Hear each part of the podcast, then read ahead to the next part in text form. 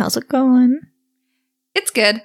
I have been extremely productive lately, That's nice. and that's very uncommon for me. So, this is hence why I am bringing it to the attention of everyone, including you and our listeners, because I, after uh, after having a spat with my potato slicer, Mm-hmm. and uh, perhaps causing unnecessary harm to my physical form. It's finally like healed. Well, it's it's it's coming along lovely. Uh, my poor thumb is in recovery, and it's finally to the point where I don't feel like I have maimed myself anymore.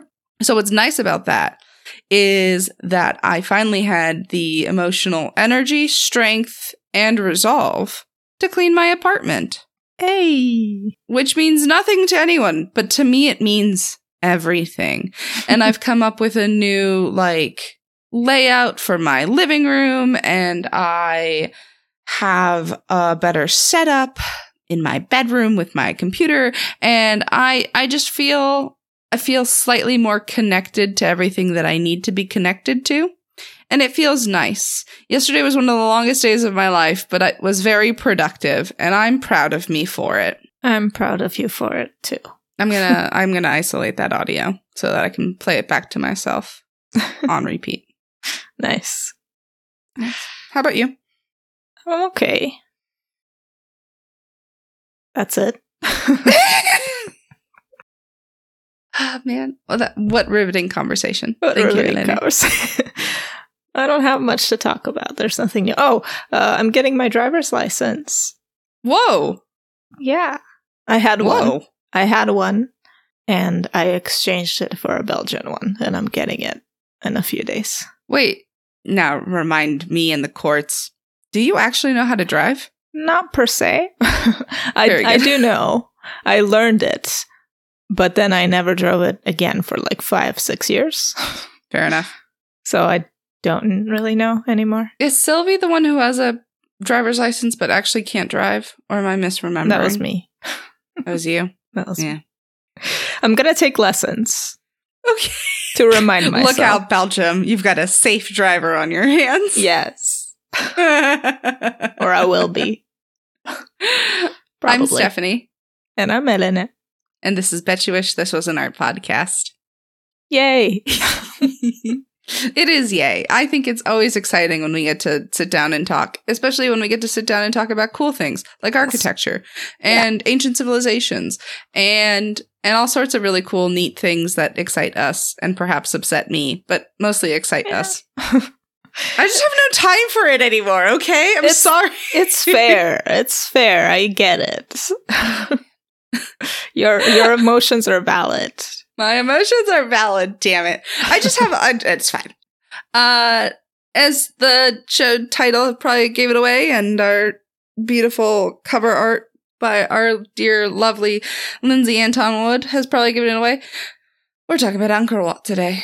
Indeed, we are. Indeed we are. I think we always knew we were going to end up here, but I'm so happy that we got to explore this together. Yeah, me too. It's uh truly a mesmerizing place that needs to be that needs an episode on its own. Maybe Yes. several. Who knows? So maybe several. If we if we're really getting spicy about the history of Angkor in general, maybe, perhaps. And once we start figuring out more things about it, Yeah. you know? Indeed. Oh, man. So, shall we get into it? Oh my god, I just want to get into it, you know, because I'm already like six steps ahead. I really want to get into the discourse. So let's get into the structure. let's do it. So, Angkor Wat, Angkor Wat, emphasize on that, is the essentially the largest religious s- structure in the world, and it's located in Cambodia. It's in the Guinness Book of Records for the largeness. And the size. for the Which is also really cool. It is very cool. Considering that this was made in the 10th century, it's pretty cool. 11th, yeah. It's very cool. Well, 11th, 10th, depends. Yes. No, it's 12. 12. Oh my god, what is what is dates? It was actually it began in 1116 CE. Mm-hmm. Likely, we don't know the exact date or the exact time, um, but it was begun begun in the beginning of the 12th century, and then uh, and it was being built by during the time of the uh, king uh, called Su- Suryavarman II.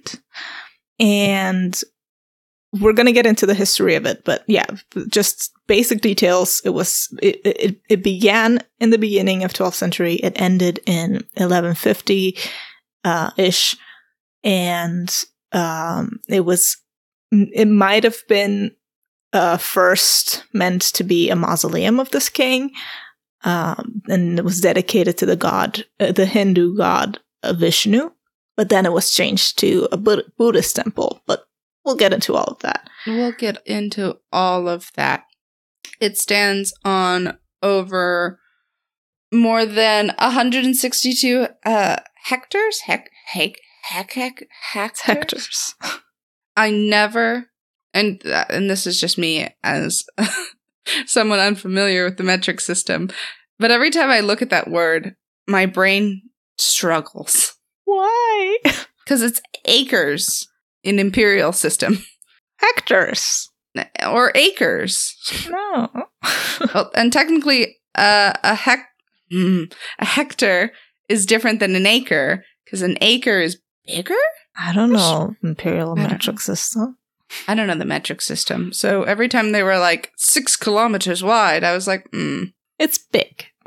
it's just big. it's just very big. It's very big. When they were like, it's the size of Manhattan, I was like, okay, I guess that makes sense. Larger than London. All right. It's the size of uh, Los Angeles as well. Yes, there's a lot of cities, we, modern day cities, we were comparing this ancient civilization to, and my heart went to pitter patter every time. Like, ooh, ooh, architecture and and civil engineering and and It's good for context to know. it was great. Sorry, we're so over the place. it's Aren't just that always? it's so cool. It is and I and cool. I, you know this is this is going to be our little preface, and we'll get very professional about it in just a second. But if we're thinking about it in terms of like ancient civilization, fine.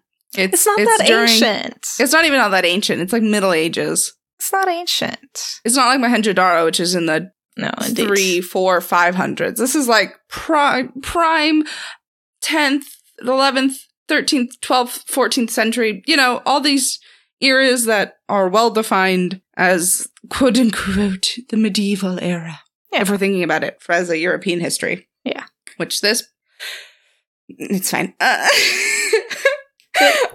But it was the golden age of Angkor at that time, of the yes. Khmer Empire. And and it didn't come from nowhere i think when we finally get into the the, the history of it.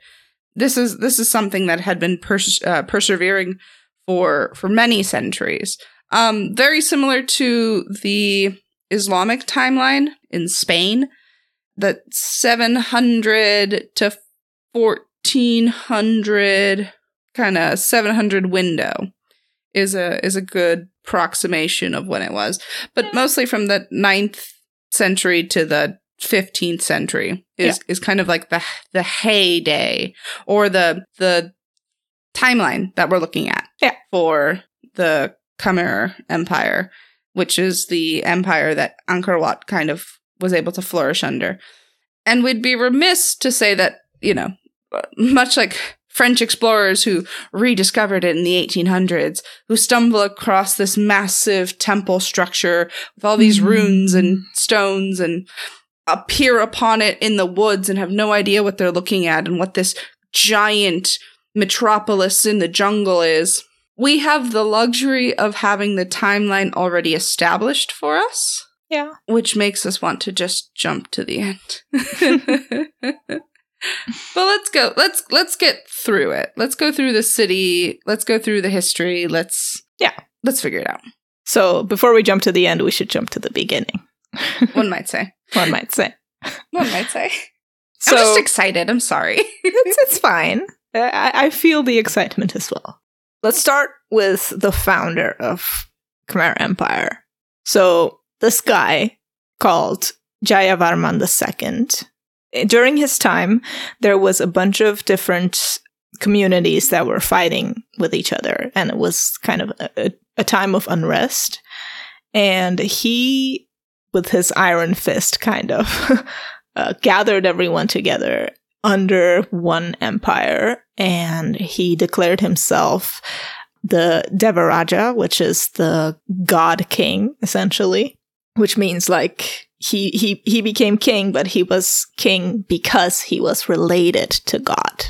That's why. Which, you know, we are very familiar with that narrative. We see it everywhere in history. And it's curious to think that perhaps through some sort of early trade or just because there was the sign of the times, there was maybe some sort of cultural influence either from from mainland China or from maybe even some sort of relations with Europe, like early Europeans, that that concept of the ruler should be unto a god.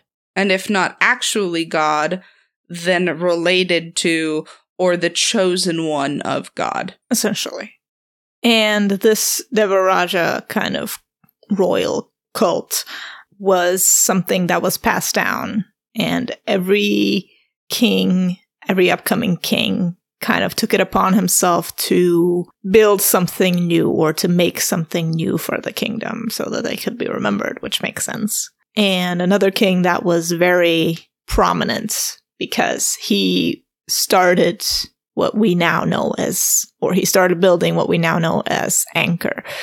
So his name was Yasovarman the First, and he essentially started building this new capital for the kingdom. And this capitalist Angkor. Its original name was uh, Yasodharapura. And he built essentially like many, many structures in this area. He built like a hundred monasteries. He built uh, temple pyramids that are now very famous, kind of, uh, from Angkor.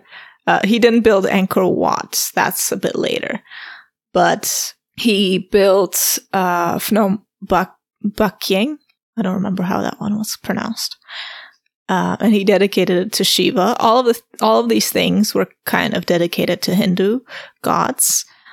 And he also built the first water reservoir, the East Baray. Which is so cool. It's very cool. And the fact that the stone carvings remain. The so there were a lot of like inscriptions and a lot of like protections and symbols. And the fact that it's the first and one of the largest if not the largest? The largest uh, is the west one. the largest is the west one but mm-hmm. one of the largest uh, hand dug reservoirs. Yeah. And the fact that it is still in use today it is. centuries later. The west Baray is the biggest one. It was built 100 years later. And the thing with water, we love water and we love We love water. we are obsessed we are water. obsessed with water. the thing with Angkor and water, the the area of Cambodia, this the specific area is kind of it only has two seasons. So one is like very very dry and one is monsoons. And so they had to find a way to irrigate this, to find a system of irrigation that would gather so much water that during the dry time, they would have enough to build crops for rice. And since rice literally needs to grow underwater, mm-hmm. it was like very, very, very important to come up with a good system. So they invested or they dug these two reservoirs. And with these reservoirs, the second one, the West Baray, is so big. It's huge.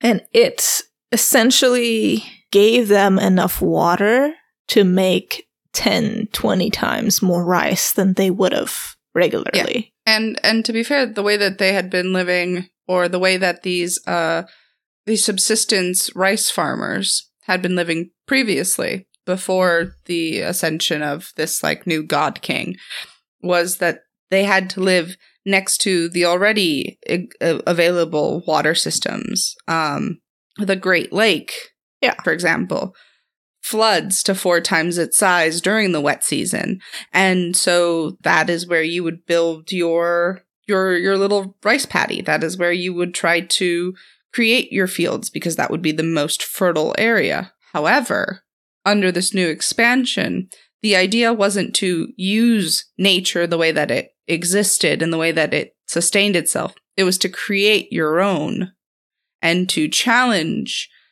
the the already existing environment and mold it to suit your needs.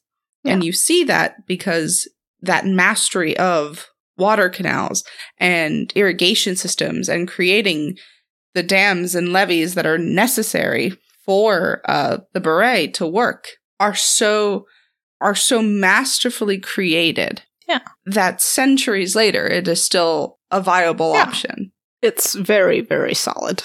it's very solid and considering you know that you have to make up for the fact that it will flood and there will be there will be drought you have to be able to to collect enough water to survive the 6 months but you also have to be able to use enough water so that when it floods again you don't have massive widespread damage exactly. i just love how engineers fat like figure this out It's very cool. it's, It's very, very cool. cool. It it is things that make my brain hurt, but in in really exciting ways. And the fact that it wasn't just it needs to work. It was also it needs to be beautiful. Yeah. Because if you're going to venerate, yeah, if you're going to venerate, it has to be with all of your everything that you have behind you and everything that you uh, can offer. If what you can offer is beauty, then offer beauty. Indeed. Once they kind of had this water system and they had a a stable stable income of water essentially Mm-hmm. uh, they could start focusing indeed on building the capital and making it beautiful and making it the sacred place that eventually became, at least in the temple areas. That's where our king Suryavarman the second kind of comes in, and he takes over uh, as king, and he builds starts building Angkor Wat. But the city itself, we we t- we right now are talking about Angkor Wat, which is the temple. It's very Yeah. big. Yes, it's it's the very it's the very uh pretty image that people kind of envision if they think about Cambodia, where you've got the the big ruins and the big stone pillars and the gorgeous lotus shaped temples, Yeah. surrounded by big trees.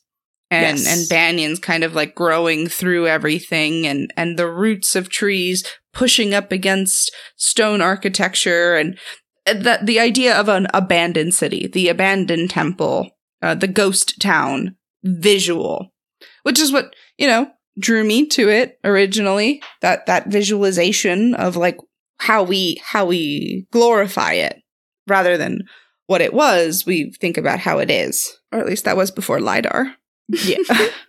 We'll get into it. we'll get into it. The city itself was much bigger than the temple. It was huge, and it was only discovered to be that huge way later in the 21st century. Does that excite you as much as it excites me? The idea that like we can't truly envision the the full scope of things without having modern technology. There's uh there's going to be great resources or sources uh under our episode which are going to be which are going to take you to footages of what it would have looked like or like estimation of what it would have looked like and how big it, it actually was and they're awesome the the yeah the, but we'll, we'll Yeah. get into it for first uh essentially Angkor has many sites and extends over like a 124 square mile district. The ruins are of like several hundred monuments built of mostly sandstone and they range from sizes and the largest is Angkor Wat. Angkor Wat itself is kind of now in in between this square of water. It has water all around it, but that was added later. That wasn't intended to be like that in the beginning. But it's this uh, structure with a gate around it. It took 37 years to build.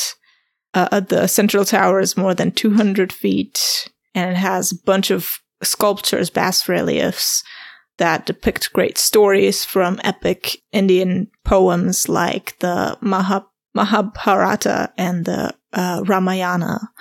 And it was dedicated to Vishnu, which is strange. Remember when we were super excited that the uh, Hagia Sophia was built in like 250 years? Yeah. Remember how we were like, wow, what an architectural wonder. Yeah. Not only is it interesting to me because of the fact that it was um heavily detailed and incredibly intricate, but the fact that it was, as far as uh, current research shows, a very communal effort. And and there are many theories behind why this was possible. Um, because under normal circumstances, if it was just one person's desire to have like a temple built, right, you'd get more along the other stepped pyramids around the world from Peru or from Egypt.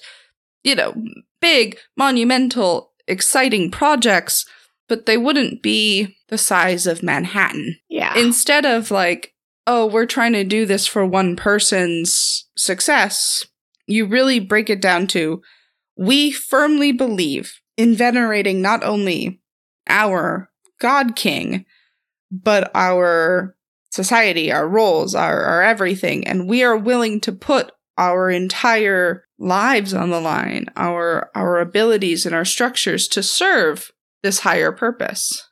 And of course, being able to have not only the manual labor from citizens and the protection of the state in return for it, you know, that, that quid pro quo, mm. then all of the mentions of slavery also didn't hurt. Yeah. And considering that the um, Khmer Empire was a, a war, you know, a warmongering empire, one that was very obsessed and very particular about legacy building and war and intrigue and politics and architecture and beauty and all this other stuff.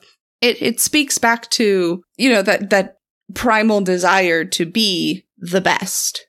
And if you have enemies, quote unquote enemies in your neighbors, then you constantly have an influx of purpose. You constantly have an influx of innovation and technology and, and the, the self pride of being able to say, well, we took on XYZ. We, we've defeated the Siamese. We've defeated our enemies in, you know, like, you know what I mean? It, it, it turns into this like glory campaign. And if you can also say, we have built the largest temple for our guy, for our protector, then that becomes a slightly more uh, convincing argument as to why you would dedicate so much energy into building something this massive. If you believe that you're building uh, on the order of your your god, who is related to your king, so your king told you to do it, so your king is God, kind of. You do it because you want God to have, like, to look well upon you.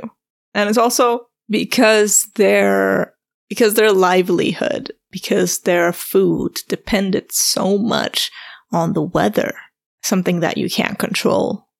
Anyway, it kind of also instills this idea of, oh, maybe then something divine can help me. And so they turn to their god, their king, and do as the king says. Mm-hmm. Everything aligned for this to happen. they managed to build this immense society, this immense city.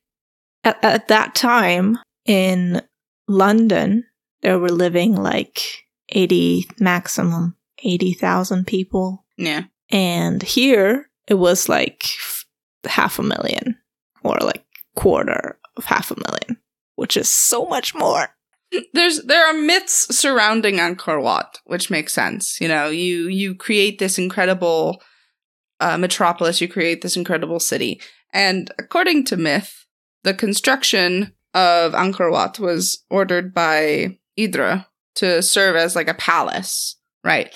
And a palace for his son. But the myths surrounding it also come into we don't know if this was meant to be a palace. We don't know if this was meant to be a fortress. We don't know if this was meant to be a temple. We don't know if this was meant to be a tomb. And perhaps, in a sense, it's meant to be all of it. You know, you give back to what you've built. So to have the ashes of your king uh, in one of the temp, like the lotus temples, makes sense. Um, there was a. this makes me both laugh and scream. There was a 13th century Chinese scholar, uh, Zhao Dag- uh, Dagong, Dagwan. Yeah. Uh, who documents his experience in Angkor Wat and and mostly in Angkor and he has feelings about the inhabitants of the area They do. they may create this incredible elaborate city and masterpiece and he might enjoy his time there but he does call them barbarians which is interesting well, well. well The oh, thing is, yes the thing is, at that time, everything outside of China for for Chinese people, the propaganda that they were fed was that everything outside of China. Well, I mean, and and are they wrong? But but on the same time, but in, in the same in the same vein, that level of like close-minded elitism is is Yeah. that like grain of salt that really needs to be taken in with a lot of the the scholarly research in surrounding Angkor Wat. So little is known, and so little is preserved, and so much of it was abandoned, devoured by the forest that surrounds it yeah, that it's it's really tough to know how they viewed themselves and how they presented themselves and how they uh, how they were motivated by their own decisions. Yeah. But the fact that we have uh, Zhao Deguan's uh, account for it also helped to to reinstate the fact that this civilization existed oh, it helped so much. it helped so much. It helped so much because when we're looking at it from the 18th, 19th century, going, well, what is this place? why are these why are these t- stone temples in the middle of a forest in the middle of Cambodia? You at least had a source from roughly the same time, that 13th century mark, that uh could could reaffirm that this civilization was alive and thriving. Yeah, So yes, it had it, it had its um biases towards it and it had a a definitive narrative. It was also extremely thorough. it was. Despite the fact that you know, some people believe that or uh, according to Jadawan's uh, account of it, there were some people who believed that Angkor Wat had been built in a single day Yeah, or I'm sorry, a single night by a divine architecture or a, in a single night by a divine architect yeah. it, it it speaks to the the magic that this city already held from the very beginning and the fact that it was so captivating and so exciting and so wonderful even from like well into its you know existence Zhao text. It's called The Customs of Cambodia, and it is available if you want to read it. Well, you have to it, I think. that it is translated. And despite some facts being a bit not looked at or overlooked or just not mentioned at all, or mentioned wrongly, uh, a lot of the information in his text is invaluable because he talks about little details of life in Angkor that kind of help us have a better image of life there at that time. While he was kind of, he was more upper class and he was hanging out with Chinese people in Angkor while he was there. So his uh, account may be uh, is from that perspective. He still mentions like the flora and fa- fauna of the region, He talks about food. He talks about how markets were set up. He talks about the colors of like walls and ceilings and uh, like trade and city life in general and how the Chinese were treated in, in there and how how there were many Chinese who lived there too, and the war against the Siamese, and all of these different aspects of Angkor Life that we wouldn't have if he didn't write this text. The thing is that from the original script, there's there's things missing. So probably during translation or during like rewriting, it was lost. Some details were lost. But and and he also wrote it like years after he left. He wrote it as like a memoir way after he visited Angkor which where he lived for a year. So his account is very very va- valuable and it's very very cool that we have it. and it's only one part of the whole puzzle, but yeah. I think it it really does demonstrate the power of archives, damn it. Yes. archives are the best. Archives are the best. Record stuff write stuff write it down. down. Not on Literally your computer. Just put it on a piece of paper and put that piece of paper somewhere. And in like 40 to 140 years from now, someone is going to read it and go, oh my God. Oh my God. Yeah. you like, we don't describe things that are regular. So we don't describe, for example, what a horse looks like in detail because we know what a horse looks like. We don't need to say it has four legs or a long nose or pointy ears because we know this. But if horses no longer existed, yeah, then all of that information is lost. So we don't know anymore how many legs did a horse have. Then we end up with these weird designs of rhinos with yeah. pleated skin. it's just it's just all bad. Okay? Yeah, so it's good to be precise. It's also the reason why all of these inf- information, all of this information is lost to us because people didn't think that recording something that was regular was necessary because it was regular. And that's not to say that there wasn't writing on these structures. There um, was. There are some really fantastic uh, documentaries that we watched as long that like kind of breaks down that not only do you find uh Hindu on a lot of these things, but also like Sanskrit. Yeah. And how all of these neatly written, very detailed accounts of what's happening are also the logs and the the the histories and the summaries of what was happening. And and we see this also with the uh the deciphering of hieroglyphics, right? When when you can finally read yeah. the what was, you know, plainly established mm-hmm. on Egyptian tombs. The same effect happens in Angkor Wat, and when you can finally break down the language barrier and you can finally dive deep into, all right, well, what's being said and what's being written. And there was a seven tome account uh, when a French scholar deciphered the the actual written language into French, but from French, as the Rosetta Stone proves, you can do a lot of things. Mm. and you're then able to to decipher what's being said. And with that access to the text, you have this much deeper understanding, appreciation of what's being, you know, written. Because if you know that there's Sanskrit, all it takes is someone who can read ancient Sanskrit. Yeah. Which is weirdly enough more common than I was expecting. Apparently. Apparently. I mean, I suppose if you're going to go study uh, ancient Hindu temples, that, that, that Hindu to Buddhist temple regime, you, you should learn some Sanskrit. Still very cool.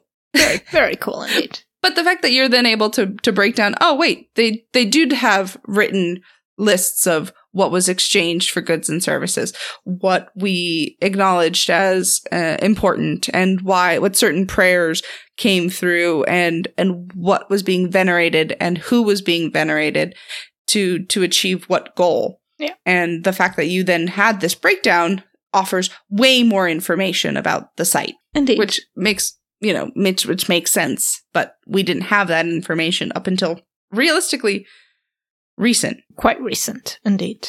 which comes back to write everything down. Please. Thank you. Please. We want to know why we have uh we want to know what kind of rituals and services were were taking place.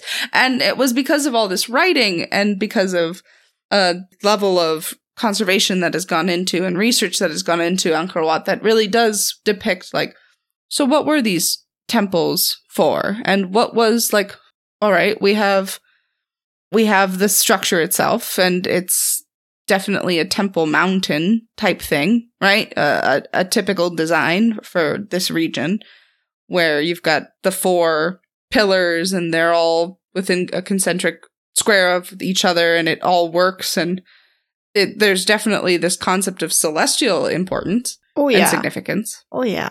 but like but what does it mean? And what is it trying to represent? And there were these thoughts of being mount meru or the home of the gods you know the the hindu equivalent of olympus. What does this mean? And can we prove it? And Well, kind of. kind of. kind of. Yeah, because um, the structure itself looks like uh, number five on a dice piece. yes. Um, so it's like four dots and then one in the one in the middle, and it's connected with these like gallery spaces, which is like essentially a hallway, and all of this kind of is meant to represent Mount Meru, House of Gods, the mount, the mountain range. The walls are there to to kind of symbolize the mountain range and oceans. Uh, and yeah, the you could also access the upper areas of the temple, but it was more like only the elite can access the top levels. And essentially, Angkor Wat. This is Angkor Wat we're talking about. Uh, Angkor Wat is kind of a combination of different architectural types that kind then became one and became the style of Angkor Wat, named after it itself. Um, and it's this combination of a temple mountain, which is the standard design, so it's like pyramid kind of looking temple, and then added to this the galleries.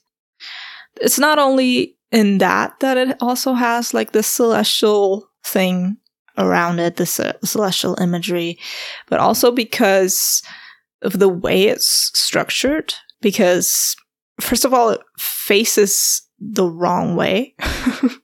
well, it faces Mhm. west instead of east, which is what it usually should fa- face towards. But since it's, it was dedicated to Vishnu, it's facing east, and since it, uh, i i i it's also like at a certain time for like solstices and stuff like that, it aligns uh, perfectly. So like light falls at perfect places. it also signifies this the the pointing towards the west that it's counterclockwise, which kind of means like it's a, the reverse of the normal order. And this kind of also convince or like gives us hints that maybe this was meant as a as um funerary temple where the king would be buried because only then it is that the procession goes backwards. So it might be because of this that it's that it's standing as it is. But who knows? We don't know. It might also not be because uh, also uh, several other temples of Angkor depart from the typical Eastern orientation. So it could be that Angkor is normal.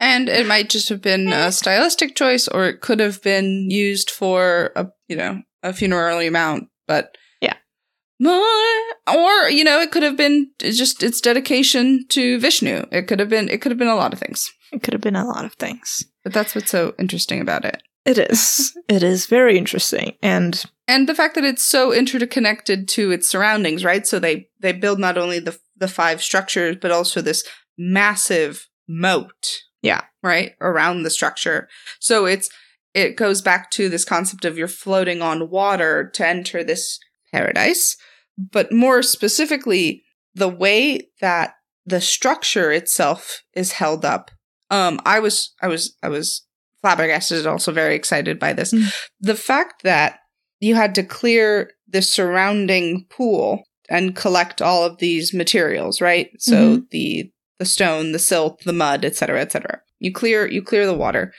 or you clear the the surrounding moat around it. You fill it with water. The water then becomes heavier than the materials that you've removed from it because it's now all of this pressure of water, Hmm. and it's it's fairly deep. So you have different uh, atmospheres of pressure the deeper you go. And so, in a sense of buttressing, that that same concept that like holds up or held up the French cathedrals, Mm. you have this idea of oh, well, if the water applies its own pressure against the stairs that we've built to also act as like supports and a decorative piece, but you know, if if pressure is applied to the structure and the foundation, then the foundation of our massive complex can remain. Yeah. Amazing. Amazing. But also ties into this concept of the deep interconnectedness of it of everything. Because Yeah. of the fact that you you are using your surrounding area and you're using your materials and you have such a deep understanding of what it is you're working with, you are able to to put it all together, come up with the formulas that are required to do it, and then execute it. Yeah. Also, uh, was it was it the temples documentary or was it the uh, ugh, the uh, the the forest Atlantis one that was talking about the genius of it all? Uh, I don't remember. I don't remember. One of them kept calling it a work of genius, and I was like, stop. We don't I mean, believe in genius. We don't believe in genius around these parts. but it talks about if ancient Sanskrit and Khmer texts depict that, like, the religious monuments and temples specifically are organized to be in such a way that they are in harmony with the universe, then Angkor Wat proves that it itself is in harmony with its universe. It is in harmony with its surrounding area. It is in harmony with its alignment, which has compared to the history of the region, pretty intense. It is also has it also has these thousand two hundred square meters of carved bas reliefs, and it, it's it shows these different stories, this these different Hindu stories, and one of them uh, is like the churning of the ocean milk myth of like a big battle between the gods and the demons. But there's like so many of these reliefs, and o- like now we're only talking about Angkor Wat, but yeah, there's a lot of really good pictures online that you could look at to get a very better visual because we can describe these for hundreds of years but it's completely different when you see it. I want to move on a bit to what happened after Sur- suryavarman kind of finished angkor wat because he he didn't really finish it. He died before it was finished and it was kind of left unfinished. Some parts are not complete. And years later, Angkor was sacked by the Chams, which was kind of their enemy at the time. And from that sacking rose a new king, Jayavarman the Eighth. Oh no, the seventh. He essentially restored the empire, and he came into reign when he was like sixty. He built Angkor Thom, and he built the Bayon, and he changed the entire idealism of the of the whole city. Before it was Hindu, he believed that the Hindu gods betrayed his people, so he changed it to Buddhist. And And then from there on, it's a purely Buddhist society and tradition, yeah, meaning that like the same desires and pursuits of the grandiose vision of Angkor Wat was never, you know, re-inspired. It you never had to achieve that goal because you had a different earthly mission. And also like there were statues that they kind of decapitated and changed the heads into the god the the heads of Buddha. Yeah. they changed the entire temp- the, the entire system while as it became kind of a buddhist temple it, it still continued to be very respected as a sacred space. And we could do a whole different episode on Angkor Thom. And if you guys are interested in that, we can do that because that is a whole can. Just so monster cool. in and of itself.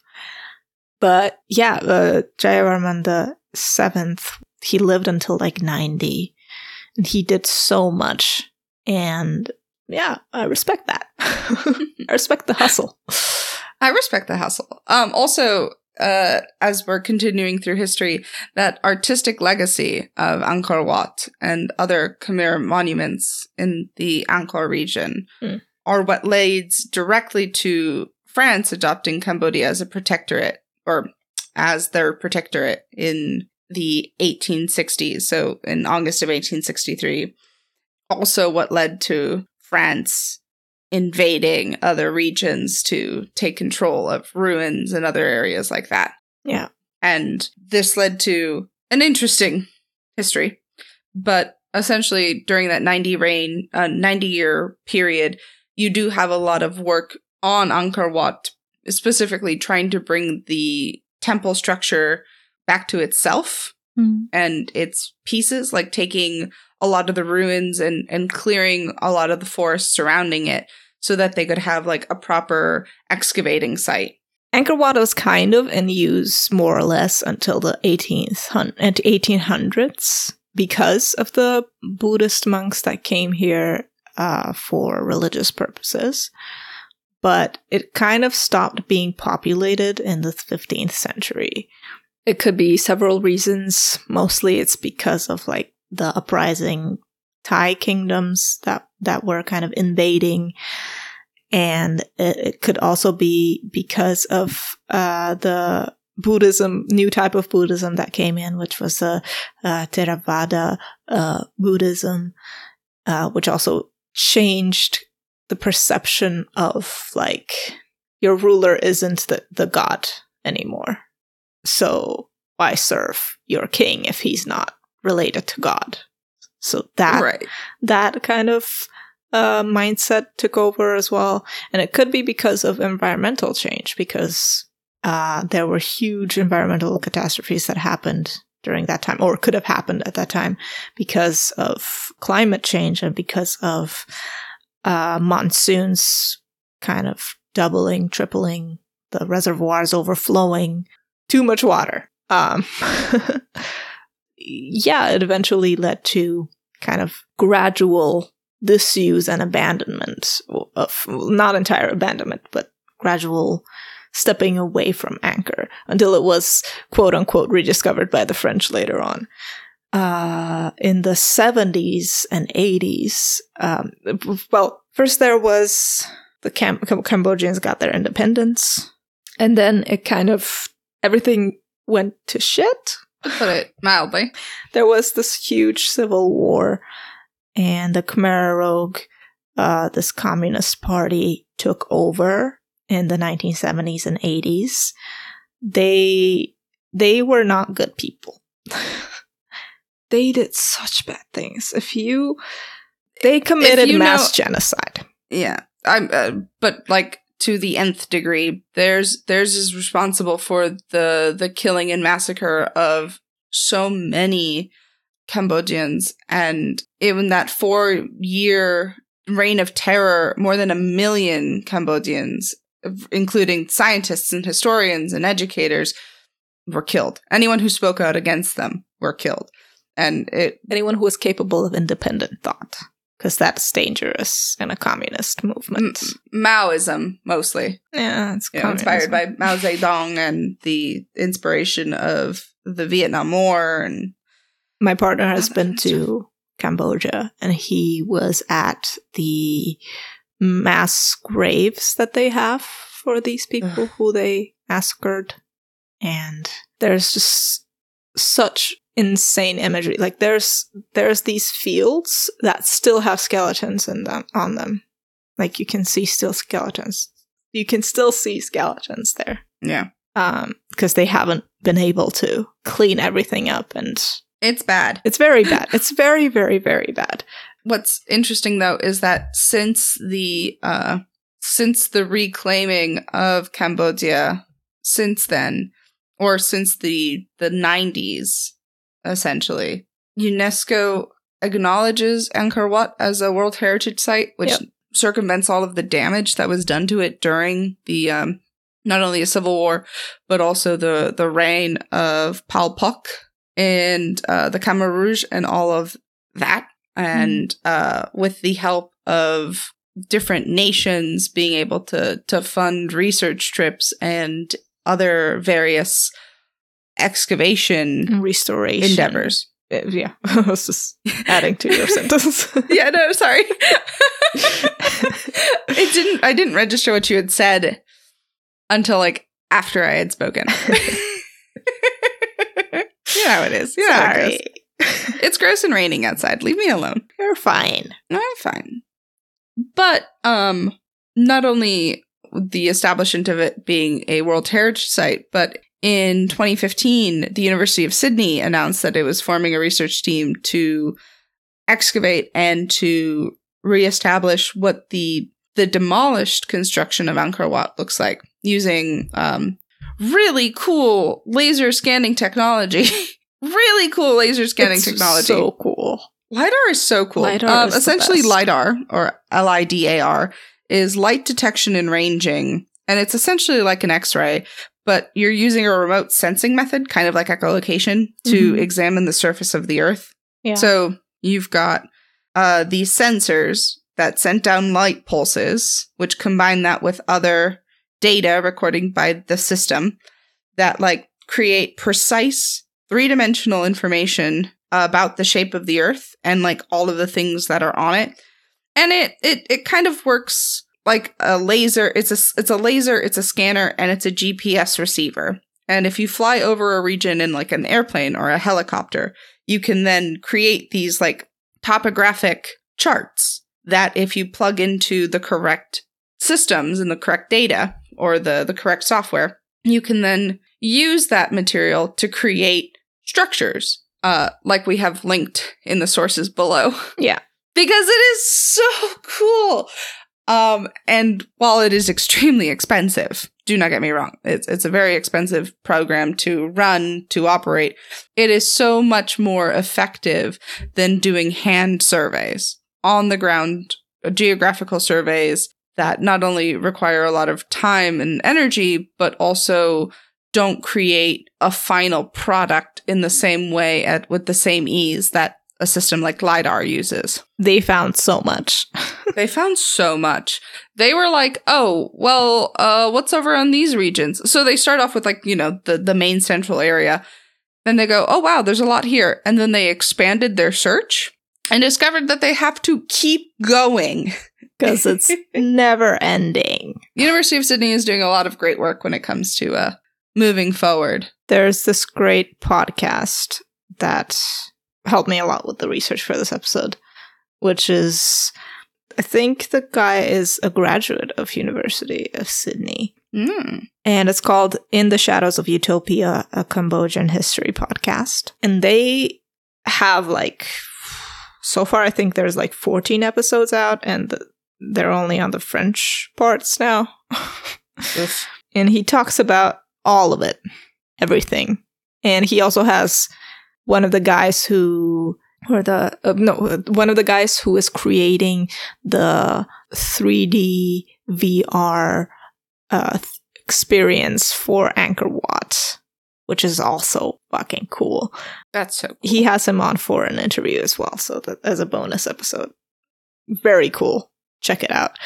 But this guy who he has on, he and his team are working on this program, this experience, these videos, animated videos of what life would look like back then.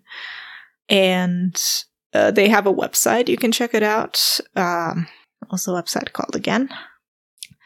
It's the vi- virtualangkor.com. I, I've seen some of the footage. It's, it's very cool. It shows you like what streets would have looked like, probably what the people would have looked like, what the environment was like, kind of brings you into the world of Angkor uh, of that time, more or less. But it's a phenomenal project. You guys should check it out. I think you say it best, where that the temples of Southeast Asia have never stood alone, and they are always in dialogue with other temples, from elaborate structures like Angkor Wat to humble spirit shrines. Indeed. And that all of this is to say, in the great and elaborate words of Elle Woods, what? Like it's hard? Lovely. Lovely. And then I thank you so much for doing this episode with me. Thank you too, Stephanie. I love this. It was a lot of fun to research. If you guys want Angkor Thom, we can do that. we will do it. We will do it. D- don't d- you don't have to raise your voice. We will do it. but also, please raise your voice. raise your voice, sing it loud, sing it proud. Oh man. For more Southeast Asian temple excitement, updates, newsletters, transcripts, blog posts, and more, head on over to our website at bywrpod.com You can also find us on Instagram at BYWArtPod. and on Twitter at bywrpod. And you can also email us at BYWRpod at gmail.com. And of course, you can check us out on our Patreon. Patreon is the best way to support us if you like the work that we're doing here at BIWAP. Come say hi. Wash your hands. Don't touch your face. Go to Angkor Wat. Go to Angkor Wat. Support the. I I'm baffled by the numbers and the uh, safely travel. Support archaeological excavations. Write things down. Yes, indeed. And remember, Write so much down. when in doubt, Titty out. slowly. Thanks, guys. Bye. Thank you. Bye.